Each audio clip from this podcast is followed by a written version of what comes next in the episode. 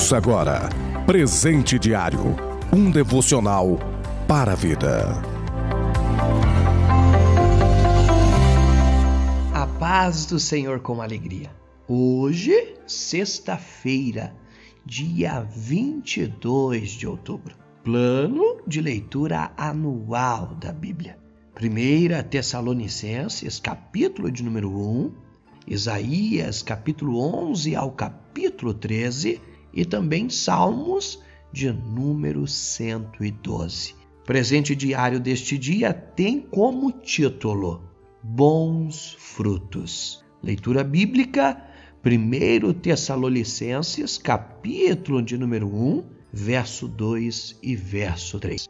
Sempre damos graças a Deus por vós todos, fazendo sempre menção de vós em nossas orações, lembrando-nos sem cessar da obra da vossa fé, do trabalho do amor e da paciência da esperança em nosso Senhor Jesus Cristo, diante de nosso Deus Pai.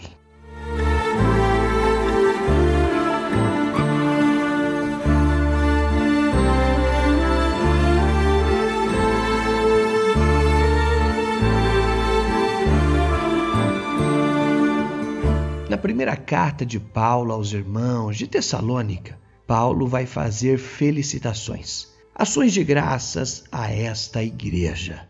E o que me chama a atenção é que Paulo vai agradecer a Deus em suas orações por estes irmãos. E Paulo vai descrever três frutos, três características que marcaram esta igreja em sua conversão marcou tanto a vida de Paulo que Paulo lembrava continuamente dessas características dos irmãos de Tessalônica. Primeira característica, fruto, foi a fé.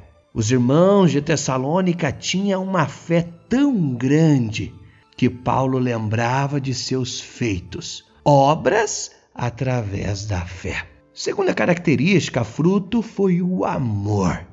Eles tinham um amor muito grande e esforçado pela causa do Senhor, pela obra do Senhor. Terceira e última característica era a esperança. Eles tinham largado seus ídolos e se convertido ao Deus vivo e tinham a esperança em Cristo Jesus.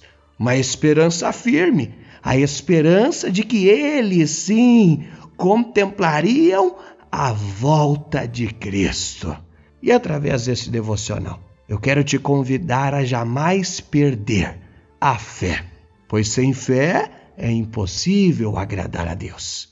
Guarde a sua fé, não perca a fé.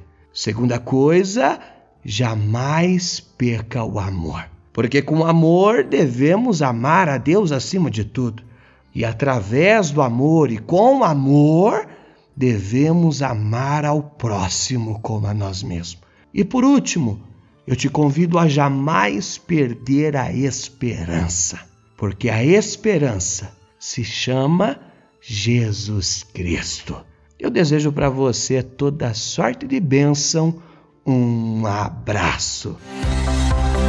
Você ouviu Presente Diário, uma realização da obra de Deus em Curitiba.